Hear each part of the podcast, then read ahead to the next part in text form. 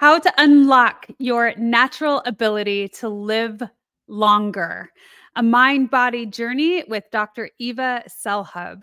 Get ready to be captivated by the profound wisdom of her, a true expert in resilience, well being, and longevity. With her transformative books like Resilience for Dummies, Burnout for Dummies, The Love Response, Your Health Destiny, and Your Brain on Nature, Dr. Selhub will take you on a mind body adventure. Join us as we explore the depths of resilience, uncover the impact of burnout on your well being, unravel the intricate, intricate connection between love and health, and unlock the secrets of nature's nurturing power. Dr. Selhub's metaphorical language, thought provoking questions, and descriptive imagery will transport you to a world of possibilities where your true potential awaits. Tune in now. Welcome to the Wellness Driven Life Show, where you're about to go on a wellness driven ride.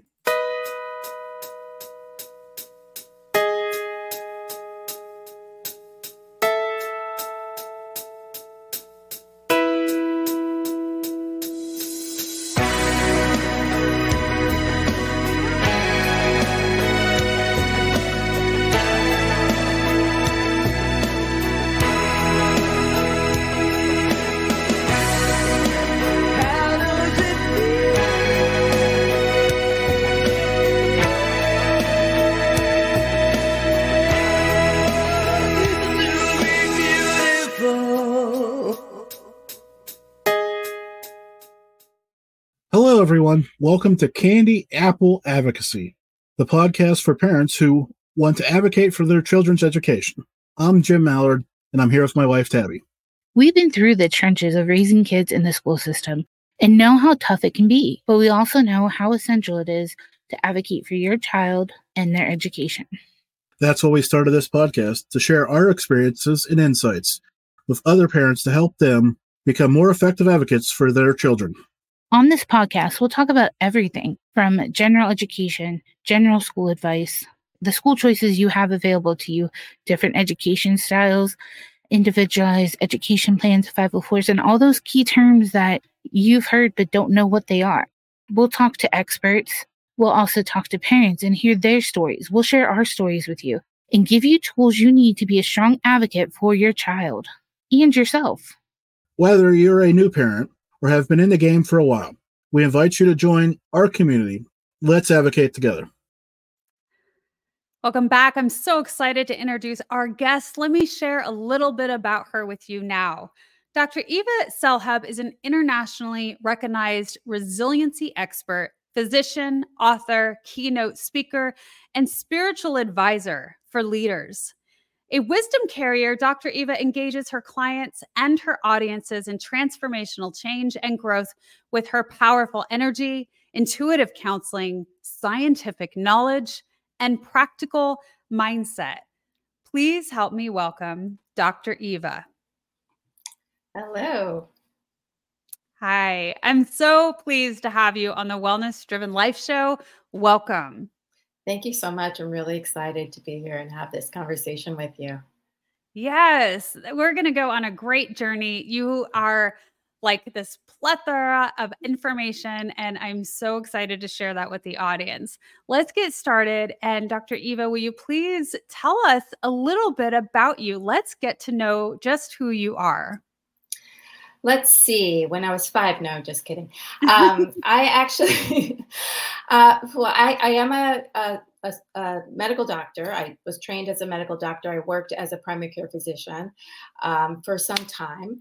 Uh, but way back when I started, which is a while ago in 1997, I also realized that it was important for me to learn other things. I actually had a pretty um, devastating experience in 96 when i was a resident i was stuck with a hiv needle uh, we had a different mm. um, different virus that was killing people off back in the 90s, and I was exposed. It was a really bad exposure. I was one of the first people to go on a what we call a post-exposure prophylactic cocktail of medications. I took 14 pills a day for six weeks, mm. and it was obviously extremely devastating. Um, I was able to witness that I had very poor coping skills. I just cried all the time And the things that made me upset were very interesting when I look back now. What made me upset was I wasn't so upset about dying, I was upset about suffering. I was upset about the pain I was causing my family. And I was upset that I was going to die alone without love mm. and never going to be able to pay back my loans. And so so there was a six six weeks of being on these medications that I bargained. You know, I thought what am I doing with my life? If you, you know, if there is a God, if you let me live, I promise I'll be a better person. Mm. All that mm. sort of bargaining that went on. And when my test came out negative six weeks later, I still had to continue testing for a year. So I wasn't out of the woods. But I said, okay, well, you know, I'm going to go and learn more about people. And I'm going to learn more about, I'm going to be a good girl now and not go down this fellowship track. And I'm going to take care of people. And I followed a midwife around and I just really took this bargaining thing very seriously. And then, even though I was, you know, doing everything I was told to do, um, if you will, of being like following the rules and doing the right thing, I just went through a series of life events that brought me to my knees. So there was a needle stick, then my dog died, then my grandfather died, then somebody started harassing Country me that, that I had to take to court, and then my apartment burned down. I lost all of my possessions, everything, no renter's insurance. Then my father had a heart attack. He Whoa. lived, but he lived, but the, my my insides died, if you will. I just became yeah. it was over a five month period, by the way, and I just became profoundly depressed. I just I met the darkness of my soul. Did not want to. I just I just said I don't get it. I don't understand why. Why me? Why me? I keep doing everything that I'm told. I keep following the rules. I keep being a, I think I'm being a good person. Why am I being punished? Why me? Why me? Why me? Yeah. And I was just kind of a robot. I wouldn't, I wasn't suicidal, if you will, but I just didn't want to live. I didn't have the energy to live. And I went on like that for probably a good five months until a friend took me out to dinner and she said, We miss you. And I really don't know what happened. I can't tell you. But it was like a light bulb went out up in my mind. And I said, Huh, I've been looking at this all wrong. I've been walking around saying, Why me? as if I'm the victim of, of life, instead of asking, Why not me? Instead of seeing this as a co creator of my life. Why do I see myself as a victim? Why do other people think this way? Where is this punishment reward thing coming from? You know, why are my coping skills so poor? Why am I thinking I'm so unloved when I look around me and everyone is still so supportive and nobody's left me, even though I've been a miserable wreck? I said, What is this all about? And that's when I started volunteering at the Mind Body Medical Institute at Harvard to learn about mind body medicine, about meditation and cognitive behavioral therapy and nutrition, and how all this, all these other factors, what they had to do with health and healing, because I needed to learn. And when I, a year into it, they asked me to be the medical director. And so I did that part time. I worked in my primary care practice part time. And as I'm doing this now, this is back in the late 90s, and they're starting to change the model to what it is today this incentive model that everyone is suffering through where the doctors are basically said you know your your pay is going to get docked if you don't see enough people and you'll get rewards if you see more people. And i thought to myself the day i start looking at my patients numbers is the day i have to leave. And so i left and i started studying with healers and i started learning all kinds of esoteric um, wisdom traditions. I started qigong, healing, energy work. Started changing my mind and how what healing is all about, and looking at our Western medical model and saying, "Wow, that's actually brand new. Real medicine is how they did it before."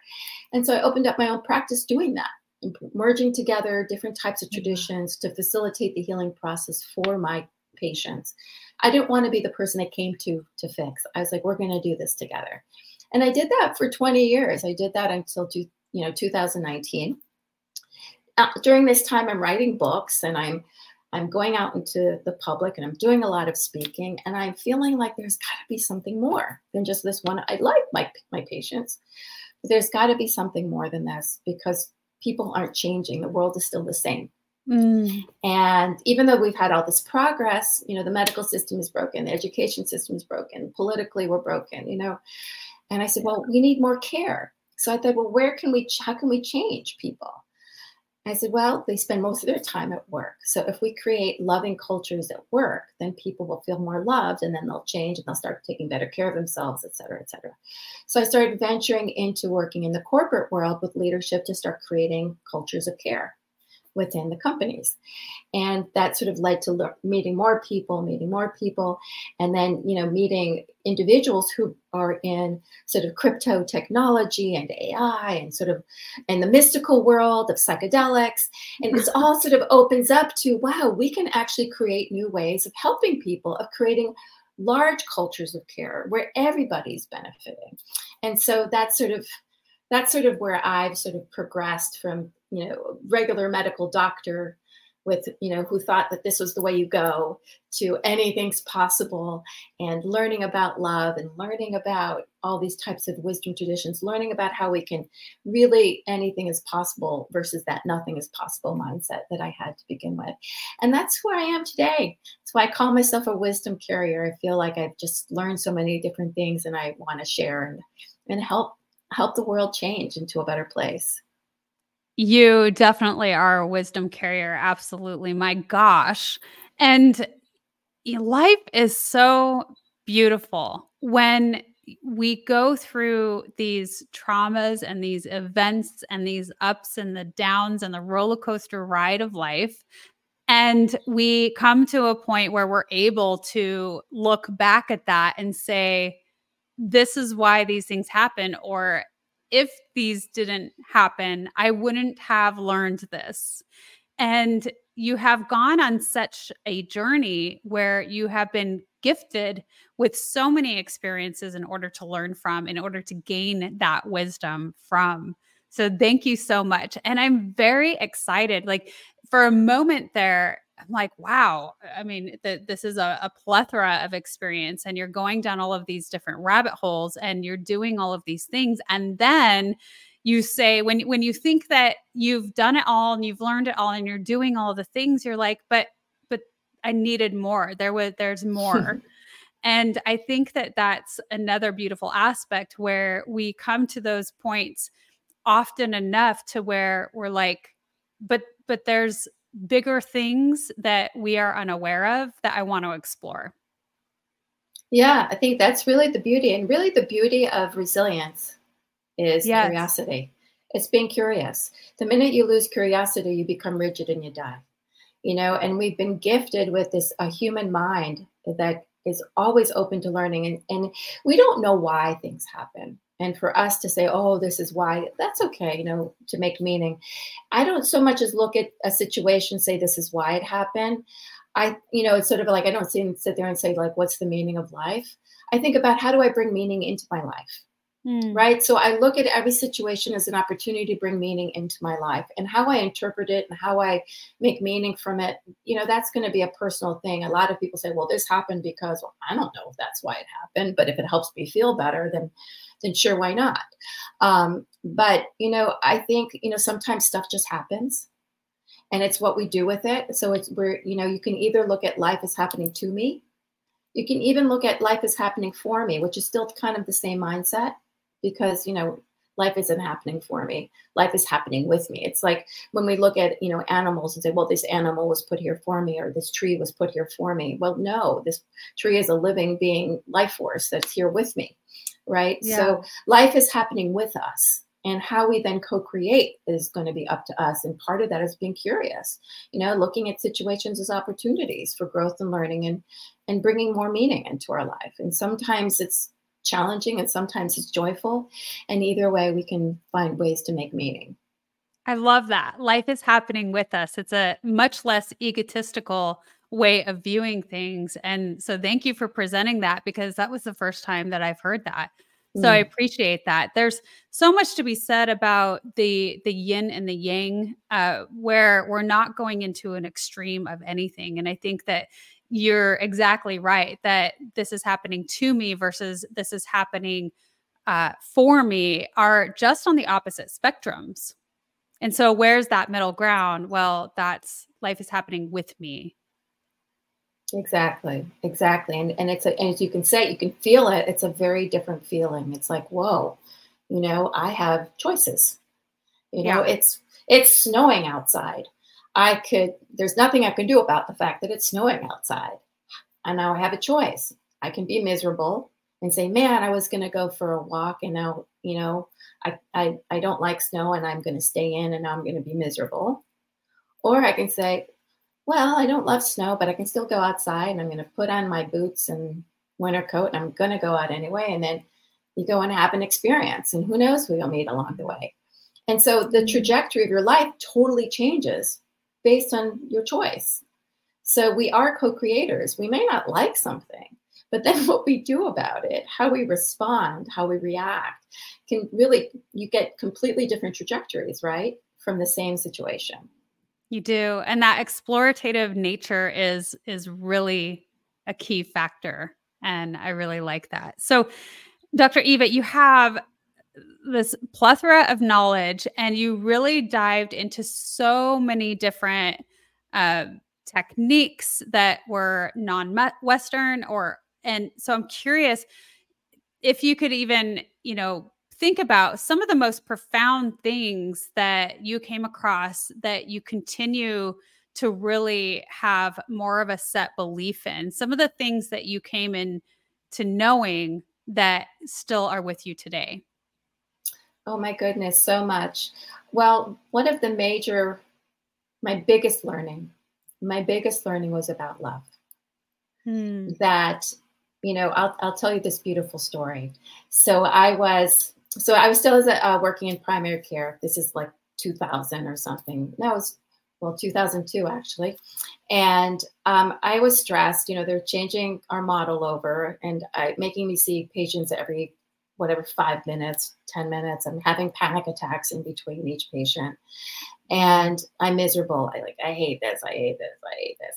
And um, come april uh, 16, 2002, and you say, oh, what happened April 16, 2002? Well, in Boston, we had the Boston Marathon, but it also happened to be when my niece was born. And I was part of the labor and delivery team because it was I was on staff at the hospital at the time, mm. and I got to she had a cesarean section, and they gave Maya to me first, and I cut the cord, and I don't know if anybody's ever seen a newborn baby, but they're just a bloody mess, and yeah, and it's not so pretty, but to me, or I should say, and and as I held this bloody mess in my hand, time stood still. Time mm. stood hmm. still it was like there was nothing wrong in the world. Everything was going to be fine. I just was filled with this sense of hope and stillness. And I thought about that afterwards and every time I was with her. And I was like, what is that? What is that? What is that? It's the same feeling I have when I meditate sometimes. What mm. is that? Mm. And I go and I do some research. I look up neurobiology of love and there, my colleagues actually in Germany had written a paper on it, on the neurobiology of love. And they wrote how it's actually the similar physiological response as what occurs when we meditate or the relaxation response. It's very similar. Mm. And I thought, wow, I see what's going on when that dopamine and oxytocin, that love hormone, flies through my brain. It literally opens up my brain centers, that placebo response to think anything's possible. It yeah. takes away the fear. Mm. And I mm. thought, wow, that's it. I said, if I could help people understand love and get into that place of love, then they can be believe in themselves and believe anything is possible. And also, what's the problem? Why why don't we do that? Because we're as human beings, we default to the negative because that's what keeps us alive. If we walked around in love all the time, then we'd actually be dead because we wouldn't be able to like run away from a lion or another predator. We're talking about wilderness as when we evolved. And so the mm-hmm. thing I realized was at our core as human beings, whether it's the religious upbringing or culture, the, again, the paradigm that we've been taught that we're not good enough and that we have to, the only way we can be good enough is if we meet somebody else's expectations or societal expectations.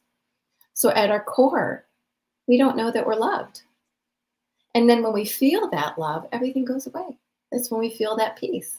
Mm. And so that was my early discovery, which has like led me to what I do today. But at our core, at the core is our belief in that Western traditions have said this for thousands of years, that at the core of our suffering is a belief that we're separate, that we're alone. And it, as opposed to that sense of awe, the sense of connection, that sense of totally, you know, feeling loved, feeling safe. That is the opposite of that feeling of separateness. And when we're in that, you know, I'm sure everybody in the audience has been in love at some point or another. You're just like totally stupid, you know, like everything's okay. You can slam that door in my face. I don't care. I'm in love, you know. And it's it is that it is a physiological state. It's an energetic state. It's an emotional state. It's so many different things that when it fill that fills us up, when we are in the knowing of it, we're better able to manage life. It doesn't make life not hard. It just means that we can manage life better. And that's why biologically we have oxytocin, we have love ingrained in our body to have it so that we can mitigate uncertainty and handle difficulty. And so that's something that is grown, you know, from that 2000 when you know she and as she grew up she would do that. She'd go auntie i love you. And i oh there's that feeling again. And so i was like i'm going to get that feeling. I'm going to create it for people which is what the love response was all about. And um, and that's just gotten deeper and that's gotten stronger in in that knowing um, of letting people understand giving that hope within of knowing that when we truly build up that feeling of, of love within ourselves we're able to handle things much more readily and and easily. Yeah, absolutely. So there's so many things that I love about this. First off, I love that you want to investigate and go back into the science of why I'm feeling this way. And so it really, I mean, that's why you have been able to write so many books because of that discovery aspect that you have. And when we talk about love, I, I would love to know your, your perspective because you did touch on this that if we were in that love feeling all the time, we wouldn't be able to address the things that were important as far as our safety. And mm-hmm. so, uh, you know, I, I I like to touch on that because there's so many people in in this field, right, of the the wellness community, et cetera, that really want to to go all in on that, and yet it's not it, th- that's not the way that it should be. So I'm curious because I have not read your book yet. And what do you have to say about that as far as uh, the importance of really knowing how to tap into it when the moment is right versus trying to reach that level on a consistent basis? So, so this is this is uh, from from a scientific perspective. I mean, there's many ways to go about explaining this, but let's let's go about it from a scientific perspective and an experiential perspective. So, the best way to think about this is how, what kind of mindset is best to make decisions: an emotional mindset or an objective mindset when you need to make decisions or communicate. Objective. Objective. So the key is to objectivity. So for us to be, um, to navigate uncertainty, navigate hardship, manage our world best, it is ideal to be objective mm. and non emotional. Correct? Anybody who owns a business, anybody who needs to make hardcore decisions, we know when we're emotionally attached, it's very difficult. You know, when you take things personally, it's very difficult. So this isn't about loving everybody and loving everything necessarily. It, it is when you start going into like the more spiritual aspect of things. But it's about being able to be aligned. Yeah. And unattached so that I can make appropriate decisions as needed. And we do that by shutting down the stressors, by regulating the stress response more effectively. And we do that by taking care of our own belief system. So, for instance, mm-hmm. if I were to, you know, be able to move across time in this computer and tap you on the shoulder, you would feel the tap on your shoulder.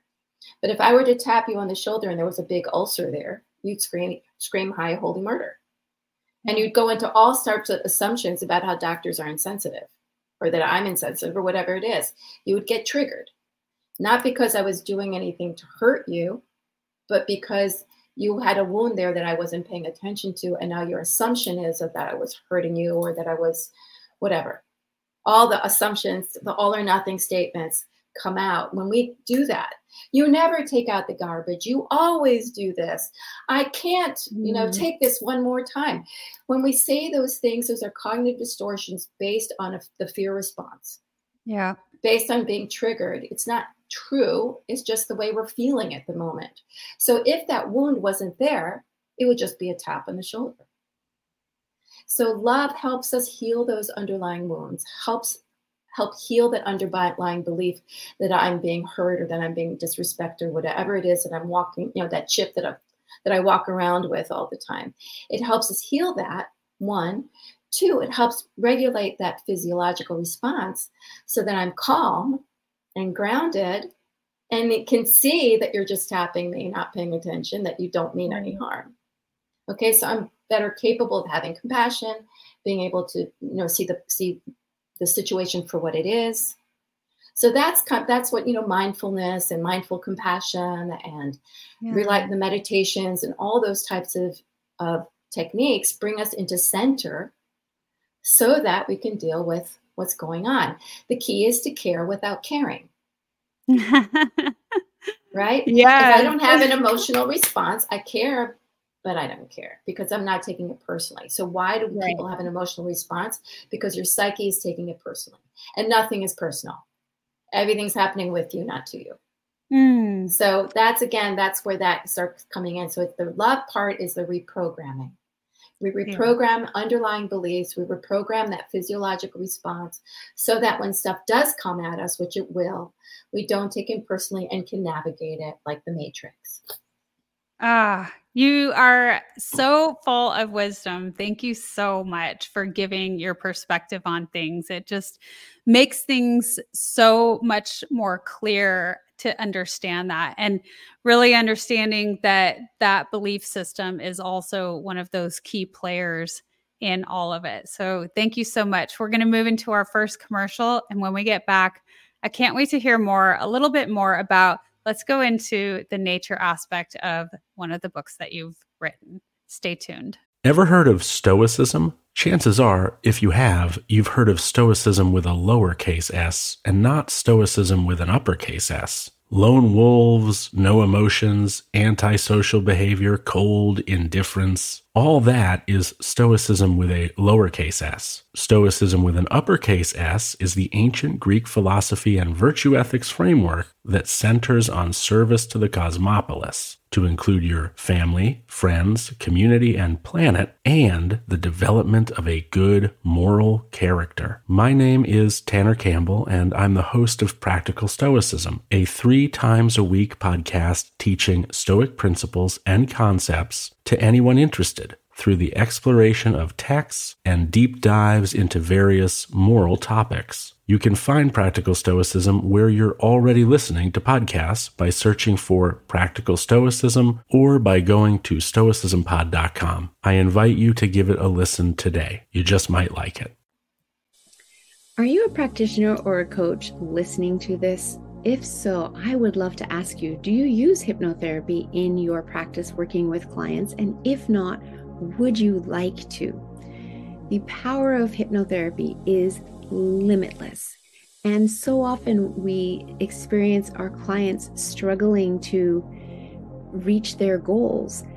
It's because they're coming up against their own brick walls and getting stuck. But you can help them through the power of hypnosis break through all of that, working with their unconscious mind to put the suggestions in to have them taking the action to achieve the results that they want. They are thrilled with your coaching techniques. They're getting the results they want. You feel amazing because you are helping your client get the results they want. It's a win win. And another win is that it's an added revenue stream for you in your business. So if you like the feel of helping your clients get the results they want, if you like the sound of that, then definitely reach out, Melissa at yourguidedhealthjourney.com, or click the link tree link below for my Unlimited Power of Hypnosis class to learn more. It's a weekend designation program that I teach, valid in 42 countries. You write an exam after taking the experiential course, and you can be admitted to the American Board of Hypnotherapy and start using hypnotherapy one to one with your clients and have them achieving the results they want. So, welcome back. One of my um, dear topics is nature, and you have written a book about your brain on nature. And so, Dr. Eva, I would love to have you explain a little bit of how that came to the forefront for you, why it matters, and why you wrote an entire book on it. well, it's a, it's very interesting. What the, the, the real interesting part to me actually is that it was published and we wrote it earlier, obviously in 2010, but it was published in 2012. So that was 11 years ago, and it couldn't be more relevant today. Mm. That's what's you know astounding to me. Um, but my colleague, who's a naturopath, um, Alan Logan, um, came up to me and he said, I really want to write this book on nature. And he said, You use nature in all your techniques. And in every, you know, when you're working with your patients, use nature with everything. He said, There's there's something to that.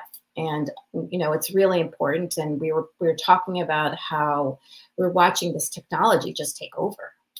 And and this is 2012, mind you. So imagine that we're it's thinking we're looking different. at we're looking at all the people like all the screen time is taking over children are n- like not going outside and they're doing all the screen time and parents are giving them screens to you know um, keep them occupied and we said we've got to we've got to look into this and so we did. We looked into all the research of you know the nature deprivation syndrome and what, what was going on and the increase of anxiety and depression and other types of mental health disorders. And also all the research of how in the past of history and and how his, in the history they used to actually write prescriptions for nature therapy and how there's different organizations and um, universities that were doing studies on exposure to nature whether it was a plant in the room or uh, mm-hmm. looking at photos of nature versus concrete jungle, or taking walks in nature versus the concrete jungle, or exercising in nature, or um, Shinrin Yoku forest bathing, which they were studying in Japan, which literally is bathing your senses or a mindful walk in nature for 20 minutes, and looking at all those studies and saying, this is, you know, it's kind of sad that we have to study this to tell people, hey, you guys, we're going to have a problem. Um, and also again that inquiry of wow we are nature. You know we are nature and we are intricately connected to it. And again we've we've approached it in a way that has made us separate. And no wonder we're separating ourselves more and more from it because we've looked at it as separate something that is there to, for our benefit to utilize as opposed to something that we're part of hmm. and so that's what that book was written for and like i said it's more relevant today than it was back then, especially post pandemic. Yeah. So, uh, Dr. Eva, through that journey, what are some of the things, the the bigger takeaways, something that was aha for you during that process? Um, there were some a lot of ahas. Um, one of the ahas was I you know I was able to understand why um, the meditations that I I gave did with nature were so powerful because we have these mirror neurons in our brain that believe we're actually there, and so it has a similar um, physiological calming effect. It's like you know when you go out in, in nature, it, they liken it to putting a drop of morphine in your brain. It's just a, a sense of mm. relaxation, mm. a sense of peace, and a sense of vastness of connection to something greater than. So I knew that from my own personal experience, but to see the science back that up was really interesting. And also that, you know, how much better, you know, kids did when they had nature exposure, how much better um, uh, patients healed when they had a, a view to nature versus you know a mm-hmm. wall um, or they did better when a plant was in the room or pets and all the different types of uh, research that's out there that we need proof how nature is good for us and the unseen elements. It's just so intricate. It's so beautifully designed and our body is so beautifully designed in coherence with nature that these different chemicals and that are in the air or that are in the leaves that go through our nasal passages and stimulate our our immune system and turn down the stress response it's just incredible. Yeah i um i feel that way too when i go out in nature i i mean you can you you just feel the difference within you and you're right i love that you really came into this understanding of all of that evidence that you were seeing how profound it really was for us as humans and how connected we really are. Why do you feel that it is more important now than ever? Oh gosh. Well, one is because we've become so disconnected. So it's beautiful that you and I can connect. I, am not poo-pooing technology. I mean, we're we're going to we want to find ways to work with technology. It's here to stay. That's the way it is. Um, however, there's still like that physical connection of you know being with another person and the physical connection of actually being in nature, right? So we're for evolution to take hold and to, to, change our body, that would need to be kind of millions of years. And humans actually have not been around long enough. And we haven't, and technology certainly hasn't been around long enough. So our brain hasn't, even though psychologically we've acclimated, our brain hasn't. So it's looking at this technology as foreign, it's looking at buildings as foreign, and it's looking at it as I'm disconnected. Mm. You know, hmm. I'm cut off. Yeah. And so we had this pandemic that literally cut us off from one another. And we have mobile phones and technology that is keeping us glued to things so that we don't have to connect with each other and we don't have to connect with anything outside of our little cubicle in our home. And alongside that, we have increased mental health problems, increase in suicides, yeah. increase in whatever diagnoses up the wazoo? Was it because this stuff was always there and that we didn't have diagnoses, or are we getting more of it? Is there more mental health awareness? We don't know. But it seems more people are complaining about it. Yeah. And maybe they weren't didn't feel like they could complain about it before, but they are. And so and we know that when people spend a mere 20 minutes a day in nature, they feel better. It improves anxiety and depression, improves stress, the stress response, improves healing. 20 minutes. Yeah. Right. So whether you're gardening or you go for a walk in nature or you sit by the beach or whatever it is you do, just lie there in the grass. We know that that's going to be beneficial. Or bringing plants into your house or having photos of nature in your on your desk we know that that's going to be helpful for mood and relaxation and reducing the stress response. And so we're living in a world where everything feels like it's falling apart. And we're not really sure of anything anymore, right? Everything's sort of like, what? You know, like I said, I think the beauty of the pandemic is it made people reassess their values. What is valuable to me? Mm. And that's really wonderful it's a wonderful thing because what's really valuable is our planet. What's really valuable are the people we love, our people. What's yeah. really valuable are, you know, having food that is healthy and has its nutrients in it in our body. So what you know, again, it's what's really valuable is time, having time with to do things we love, right? Not just being workhorses all the time. So right. people are reevaluating the way things have always been done. And my hope is that they get out in nature and expand their point of view to be connected to something greater than and imagine a life that can be greater than. And we do that by remembering that we are nature and we belong in nature and we need to have a relationship with nature. Mm. That being said, Dr. Eva, what are some of the things that you're striving to work towards now? Because I I know that this is something that is you're passionate about. What are some of the things that you are wanting to change for us in order to evolve in a better light? Well, what I, I what my my hope is is to ignite more hope, inspire hope in people. And, you know, not to give up and just live with the status quo. I want people to know that so much more is possible, that we're it's so it's possible to engage in the richness of life. And we do that by starting out with ourselves. We do that by starting out by allowing ourselves to experience joy, allowing ourselves to be mindful, to start engaging our senses in the experience of being present. And and uh, in learning how to engage in life in a different way. And so my bigger goal is, you know, I love working with people individually. That will never end. And also, I also love working in the corporate environment, working with that environment to create cultures of care. I, I love all of it.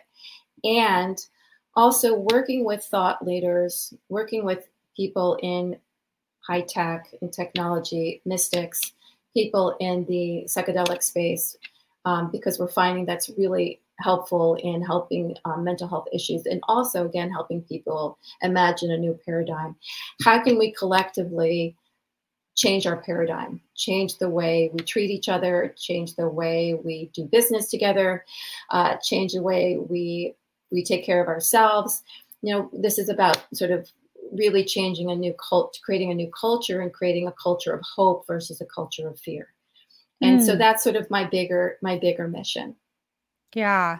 I I appreciate that so much. That's one of the greatest things about when you start really being so passionate about certain subjects and getting out there. You've written the books, you did speaking engagements, and now you're connecting with other people who are passionate about similar things. And together, we are able to brainstorm some really incredible opportunities in order to create that new reality for the collective. And so I'm very curious because I don't personally know a lot about it. And maybe people on the audience would be interested to know, but more about that psychedelic realm. What is that mm. like for mm. you? How did you come into it? And what have you learned?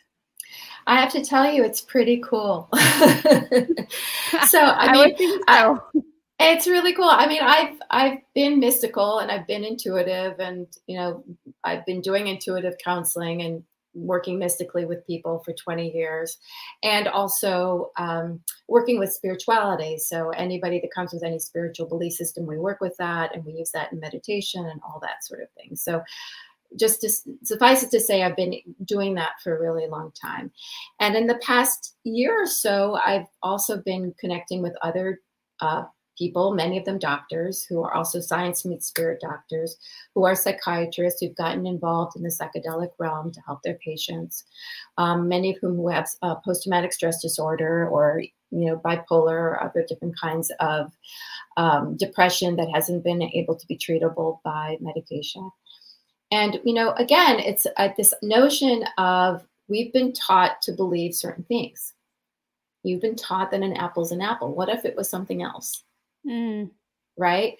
So the the what the, the, the psychedelics they do sort of um, they change the sort of the pathways of the neurons, right? So that you can have a, a sort of a larger experience of yourself and of life, and done with correctly with the right therapist or person who can help you integrate, they can help you make meaning of these experiences that you're having. And now they also have microdosing of these of these um, psychedelics where they people take small doses over time. They don't have this sort of this big blowout experience, but small doses over time again that help them sort of remove some of the suffering out of the equation so that they can actually then make meaning and and move out of this sort of um, stuckness that mm. they're in to sort of again it's imagine like new neuron pathways are being formed to get you out of this stuck loop that the brain is in so you're so saying that there's long-term effects that are yes, happening yes, yes. because those neural pathways are being connected and and formulating that that um i'm not even saying it right but yeah they're they're they're connected so it's That's already right. done so it's a long-term effect absolutely especially when you're you know you have the right person that's working with you the right therapist and i mean there's all different kinds of of treatments out there right now. There's researching a lot. There's um, looking for legalizations of some of these, and and also then there's the sacredness of plants. You know, mm-hmm. every plant, every plant has energy. Every plant yeah. has spirit. So there's I call plant spirit medicine. It's not just psychedelics. It's you know your oregano has an energy to it, has a spirit to it. And, you know, indigenous tribes and Native Americans, there was a whole ritual around every time they ate. So again, when we bring sacredness into our world through we do it through plants, but you can do it through anything, but through plant medicine, right? You create a healing for yourself and you create a healing for your world and that start again that richness that sacredness that we start bringing in. So we can learn from our from wisdom traditions and how to go about doing that. So i'm not an advocate of everybody going out there and doing psychedelics because again it would be just like everything else. It's about really understanding the spirit plant spirit medicine and that right. we are he- that it's healing and that you know mother earth is is blessing us with this opportunity to use this medicine um, would allow us to be in coherence with with the earth with the with the planet with mother earth help us heal. And as we heal that helps you know the planet heal as well. So it's it's really a beautiful thing. And i really look forward to all the research that's burgeoning at the moment I definitely see more and more coming up about it. In fact, I think I even saw a documentary on Netflix or or one of the platforms of it. We haven't dived into it yet, but now I'm even more curious because again, me personally, I haven't I haven't gone into that area so much to research it. So I'm so glad that I asked you. And it when you start talking about the energy of things and then everything does have energy right? And when we think about that with our food uh, it's so funny it brings to mind my my daughter my 20 year old daughter. We always want our children to to listen to us and our wisdom right? And they just have to to start getting older to start understanding. And so she tells me things and i just chuckle to myself because i'm like i've been telling you this your whole life. But she says to me mom did you know that fast food that food has energy and fast food has none? And and if you eat it it just does nothing for you. And I, i'm like yes yes darling. Um so well, I, just, I just wanted to i wanted to add to that actually um, talking about energy and and plants and the ecosystem right? So how we are nature. So i don't know if people are aware but in order for plants to grow and trees to grow. There's a whole ecosystem that enables those those roots that feeds the roots and the roots talk to each other there's a whole communication system underground but also yeah. the all the the mushrooms and the and that are there to support all the fungus are there to support life itself and all the my, the bacteria and the parasite they all are working together as we call it a microbiome yeah. that is living in the earth to support everything to grow well we have a microbiome too in our gut. And so a lot of what your brain on nature in, in concurrent books uh, what i wrote about was this microbiome now it's you know the big thing now is is taking probiotics in the microbiome um, however you know it's the same thing so when you eat fast food that microbiome literally starves yeah. and so when that starves your gut you know gets holes in it and your inflammation gets through and it can't support you to thrive yeah. just like if you if it, we destroy the earth yeah. So again, back to like life is happening with us. so yeah. I, I just love that message. Life is happening with us. I'm so pleased that you bring that to this audience. So we're going to move into our second commercial. And when we get back, uh, we're going to share some personal photos of yours. And so I'm excited to do that. Stay tuned.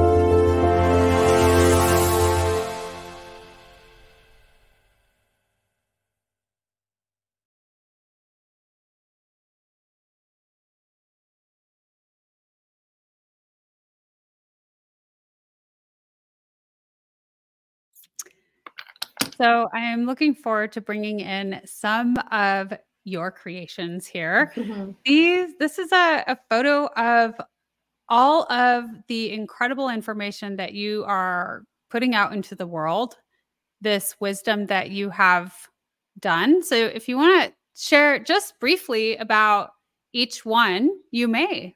Sure. Uh, well, I told you about the love response. That was my first, um, my first birth, um, and that was uh, really based on uh, that experience that I had with little Maya, and then researching it and working with these the, that physiological response with my patients and coming up with this book. So it's it's a prescriptive book. It's uh, based on 287 scientific references and my personal and clinical experience. And it's a science meets spirit book that gives you the why and then it gives you the how mm. and your brain on nature i also told you about and your health destiny was actually um, the 20 years of my practice in a book.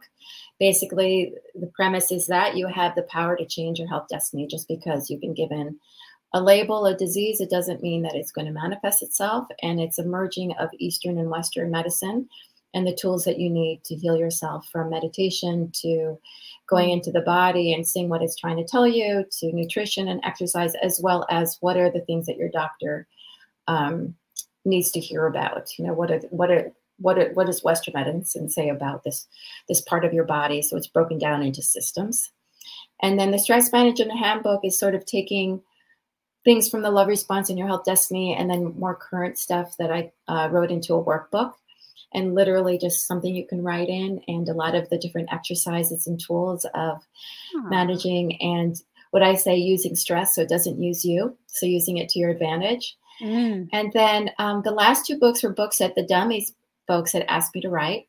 Um, they asked me to write during the pandemic and then after the pandemic. Wow. So um, knowing that my work had been in resilience for you know this 20 years, they asked me to write resilience for dummies, and that's really um, pretty much everything that I've been doing, and also um, the work that I was doing also in the corporate sector. Um, it just, yeah, I don't know if people are familiar with Dummies books, but you don't have to read it from beginning to end. You can open it up at any chapter and you'll get plenty of information. So, and the same thing for Burnout. And Burnout was actually a book that was originally supposed to be written by somebody else. Um, and he he backed out. He said, "I've got too much going on. I'm going to burn out if I I'm burning out." and um, yeah. so they asked they asked me to to write it, and um, it was interesting because I re- I started out with his outline, and he's a person who does uh, mindfulness and compassion, and so and I like that that piece. So the, the basis of burnout is really about compassion, um, mm. but it's mm. also you know, filled with all the science and other tools and techniques that are practical. And again, you can open up to any chapter, and it will give you the how-to and what's it all about, and whether it's happening at home or whether it's happening at work, and um, you know what you do about your job if you're unhappy um, what are, what do you do if you're a leader and how do you take care of your people so that's in both books so it, it sounds like pretty much everything yeah it, it sounds like so much of your work is really easily accessible for tips and tricks that people can you know just apply in whatever it is that they're doing and are interested in knowing more about yeah. so we go mm-hmm. into mm-hmm. this that's beautiful little maya Ah.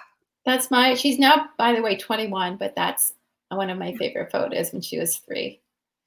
So like that, that just shows, that shows our, the love that we have together and how she reminds me, she reminds me about the preciousness of life. Mm. And that's my other nephew. So she's, he's, he's, he's actually that age. He's four. So he's also my daily reminder of of love and purity and curiosity and playfulness and remembering what's important. Ah. And that's my family. That's my 21 year old niece is in the back there, and my dad and my mom and my sister. So we're just being silly. Again, it's sort of, you know, life can throw you curveballs and don't forget to laugh. yeah. I, don't forget know, to be goofy. Yes. That that's such a, a huge thing. Laughter uh, and this was at it was at a retreat, and met in my meditative state, somebody took a picture, um, and remembering how important that is to find our peace and find our center, And you can do that with your eyes open or eyes closed, but important to take that time out. Well, if this is in the middle of a meditative state, what I love about this is the smile on your face. Yeah, because absolutely. Yeah, I, I mean that's that that's that's when it's really good, right? When you're going deep and you just have those thoughts and this amazing, you know, reality that you're creating internally that is it feels so good. It does. It feels so good. And even if you're not feeling that way, you know, you could actually smile into your heart and then you can elicit that feeling um, with a smile. I, I like that very much. So I'm I'm curious a little bit more about when we start talking about living longer. I, I know we've we've touched on that just a little bit, but what what are some of what is some of your take on that? Like how can people really take the best care of themselves in order to to live a longer life? Well, I like to think of living a quality life, right? So you can, a lot of people are living longer, but they're miserable. Remember, mm-hmm. I said I wasn't scared. I wasn't scared of dying. I was scared of suffering. Yeah. And so the the real key here is is living longer with quality. Yeah. And I, I truly, I, I'm going to be, you know, I'm going to be 56 this year, and I really do think I get younger every year because I like, I lighten the load. You know, mm. I'm lightening the stuff that is that I've been carrying around for so long and the seriousness. And the, again, it's not that life isn't serious and there isn't a lot of hardship happening, but it's the taking of myself not not as seriously and and having again being with the four year old and running around with the four year old and embracing the childlike experiences, being curious. So it's about enlivening our energy. So everything is energy, right? And as we get older, the energy starts to wither and starts to, and everything you do is either going to refuel your energy or it's going to cause your energy to leak. Mm. And that's hmm. sort of, again, that's really the teachings in all these books is about energy. Everything is fuel, everything. The, the thoughts in your head are fuel the food that you put in your mouth is fuel the, the company that you keep is fuel everything yeah. is either going to fuel you to thrive or cause you to dive one or the other yeah. right and so our choice is what do i want do i want to thrive or do i want to dive because i'm going to dive as i get older it's just part of the natural occurrence. Now there's all these biohackers out there that are finding ways to live longer and, and it's not denying those things. They just happen to be a lot of these things happen to be super expensive so we want to go towards natural the natural ways i can thrive. So if i know that everything's energy and i think about well what kind of energy do i want to put in my body? We start paying attention. Well when i eat this i feel like crap and i feel tired and when i eat this i feel great. Yeah. And then we say well what's happening to my skin? And when i put this this oil on my skin what happens? And when i put this whatever makeup on my skin what happens? Like again we start really observe, uh, looking at with me right? What's what's in alignment with my nat- nature and my my nur- what is nurturing my nature both physically mentally emotionally spiritually. Yeah. So what is nurturing that? And it's going to be different for different people. However there are certain things that are going to be the same which is this is what i call the six pillars the six pillars of resilience, which is my physical vitality, what's going to support me to thrive physically, getting adequate sleep, having a meditation practice, getting out in nature, um, eating nutrient rich food, right? So, those things that people talk about, but that is really physical energy that's going to allow me to have physical vitality. The other thing is my, my mindset. Do I have a mm-hmm. growth mindset or limited mindset? Am I looking at things as opportunity? Am I curious? Am I open? Or am I fearful all the time and negative? Because that one's going to cause rigidity, literally. Yeah. And, and I'm going to break. You know, I want to be pliable so that something gets me, I can bend and come back, right? Little babies like falling, bounce right yeah. back up. We get older and we fall like, oh, I think I broke something. Right. And so that's what happens when our mind is either flexible or rigid. Literally, mm-hmm. it happens to your brain cells. Okay, so it's everything, you can liken everything to, to the same thing. So our mindset, emotions, when our emotions are fluid, right? As opposed yeah. to rigid. So it's working on emotional balance, mm-hmm. mental, our mindset, emotional balance. So that's three. Four is our relationships. Or is there circles of receiving and giving in our relationship? Are they supporting? Do we support? Or are they threatening? Do they take away? Or you know, some you can be with an energy vampire, right? Right. So that's the fourth one is our relationships. The fifth one is spiritual connection. Like our ability to make meaning from from our situation, our connection to something larger, again, whether that's nature or spirituality or religion, whatever that may be. But it again, it's something that we know allows us to be healthier, to live longer. That's another form of energy. And last but not least, it's that knowing that I do not exist on my own. That mm. I am, mm. as an individual, not alone, and I affect everything around me. Just community. like a, a, like a pebble or a boulder. Not only community, but being a pillar the in the collect- community, being a leader. A leader, you every single person is a leader. Yeah. Because you affect everybody else. Yeah. So right? it so, starts with it starts with us. It starts with us. Exactly. Yeah. And now when you have resilience, now resilience has two sides. It has like just like a bell-shaped curve, right? So there's a, a, curve of where we are, we might be unresilient. We could be right in the middle. Yeah. And then you can kind of go either way when something hard happens. Or you could be all the way over here at the flourishing end. Mm. Or you could be on the burnout end. Right. That you just get knocked down so many times, you eventually end up burned out. Or you've cultivated your pillars and you're engaged and you find meaning and you have wonderful relationships and you're maintaining positive emotions. According to Seligman, those are the PERMA, you're flourishing. So when I'm flourishing, it's going to take a lot to get me to burn out. Mm. If I'm over here in resilience, it's not going to take much to get me to burn out. So these are the things that we can cultivate to help us flourish. And that flourishing is going to allow us to live with quality yeah. as long as we can. I love that. I care, but I don't care. Yeah. That's great. That's so great. So I, I think you kind of touched on one of my other questions was what are the some of the things that you de- do each and every day in order to maintain your overall wellness? But you know that may just be incorporated with those six pillars. Yeah. Yeah. No, I wake up. My morning is mine. So I know many people have to get up and go. I encourage you to give yourself at least 15 minutes before you get up and go, if you can. Mm. I, I, I give myself much longer. I work for myself. That's the luxury. My morning is mine. I don't yeah. schedule appointments or anything else in my morning. And I wake up. I luxuriate with my decaf. I really like enjoy it because I love the taste of coffee, of good coffee. Some people have tea, water, whatever that may be.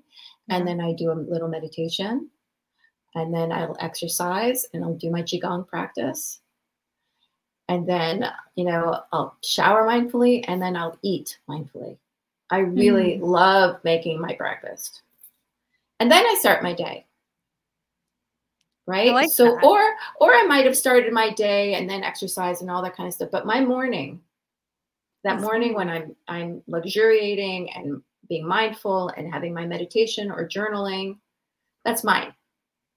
And that yeah. sets the tone for the rest of the day. And then it's being mindful throughout the day, taking breaks, making sure you're moving your body, making sure you're having wonderful conversations, making sure that you're doing something joyous and fun, um, making sure that you're checking in with yourself and allowing yourself to have whatever feelings you're having and being compassionate towards yourself. Those are all things that I do on a daily basis. I have to practice what I preach. Yeah. And it's a continuous practice. I think that's, that's really it. important to notate because some people might think, oh, well, you know, as soon as I get to this point, everything's going to be fine and I can just let go. And, but it, but it's not, it is a continuous practice, a continuous reminder. And that's why you put in the work. That's right. Just because just when I think I've worked on a negative belief system, I think, ah, I fixed it. I no longer feel this way. And then something happens and there it comes out again you know yeah. and so it's sort of like it's thinking about how deep is the wound mm. and the mm. superficial ones we can heal pretty quickly the ones that have been there over a lifetime or ones that are ancestral that our parents have and we've been carrying yes. those might take a while yeah. you know and so you think of who are the people that are your biggest lessons and when, i think I think Ram Dass might have said this. He said, you know, the day that you can be around your family and stay cool is the day you're enlightened.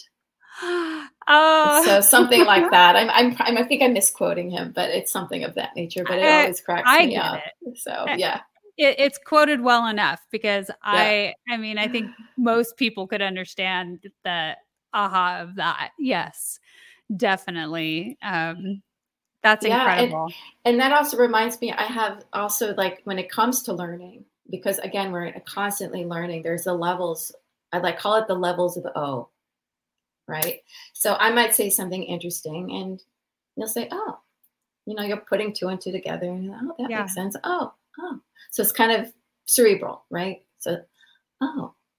And then I might say something that is a felt experience. And you go, oh. Mm, mm, Right? yeah. And then I say it again, and then you really get it, like it's in your gut.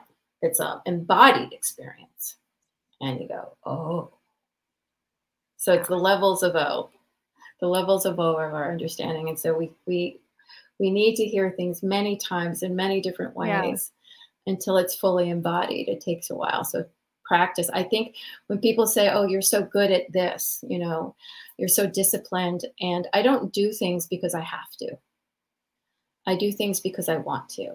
It's a form of it's a form of self love. So Mm, you know, I might encourage the audience to you know be be aware of your, your language and say, oh, you know, I need to exercise. I ate too much, or I need to go on a diet, or um, I feel guilty. I didn't actually. All those types of statements are not going to get you to do those things. So think about if I loved myself, what would I do for myself? right what Mm, would i do for my body how would i how is you know what are the ways to nurture what could i do that could nurture me that i also enjoy so do things that you enjoy you know enjoy going for walks find a friend to walk with if you enjoy dancing go find a class that you can do some dancing with like do things that bring you joy think of it as self-love I love that. So important. Well, Dr. Eva, you have really given me a lot of O's today.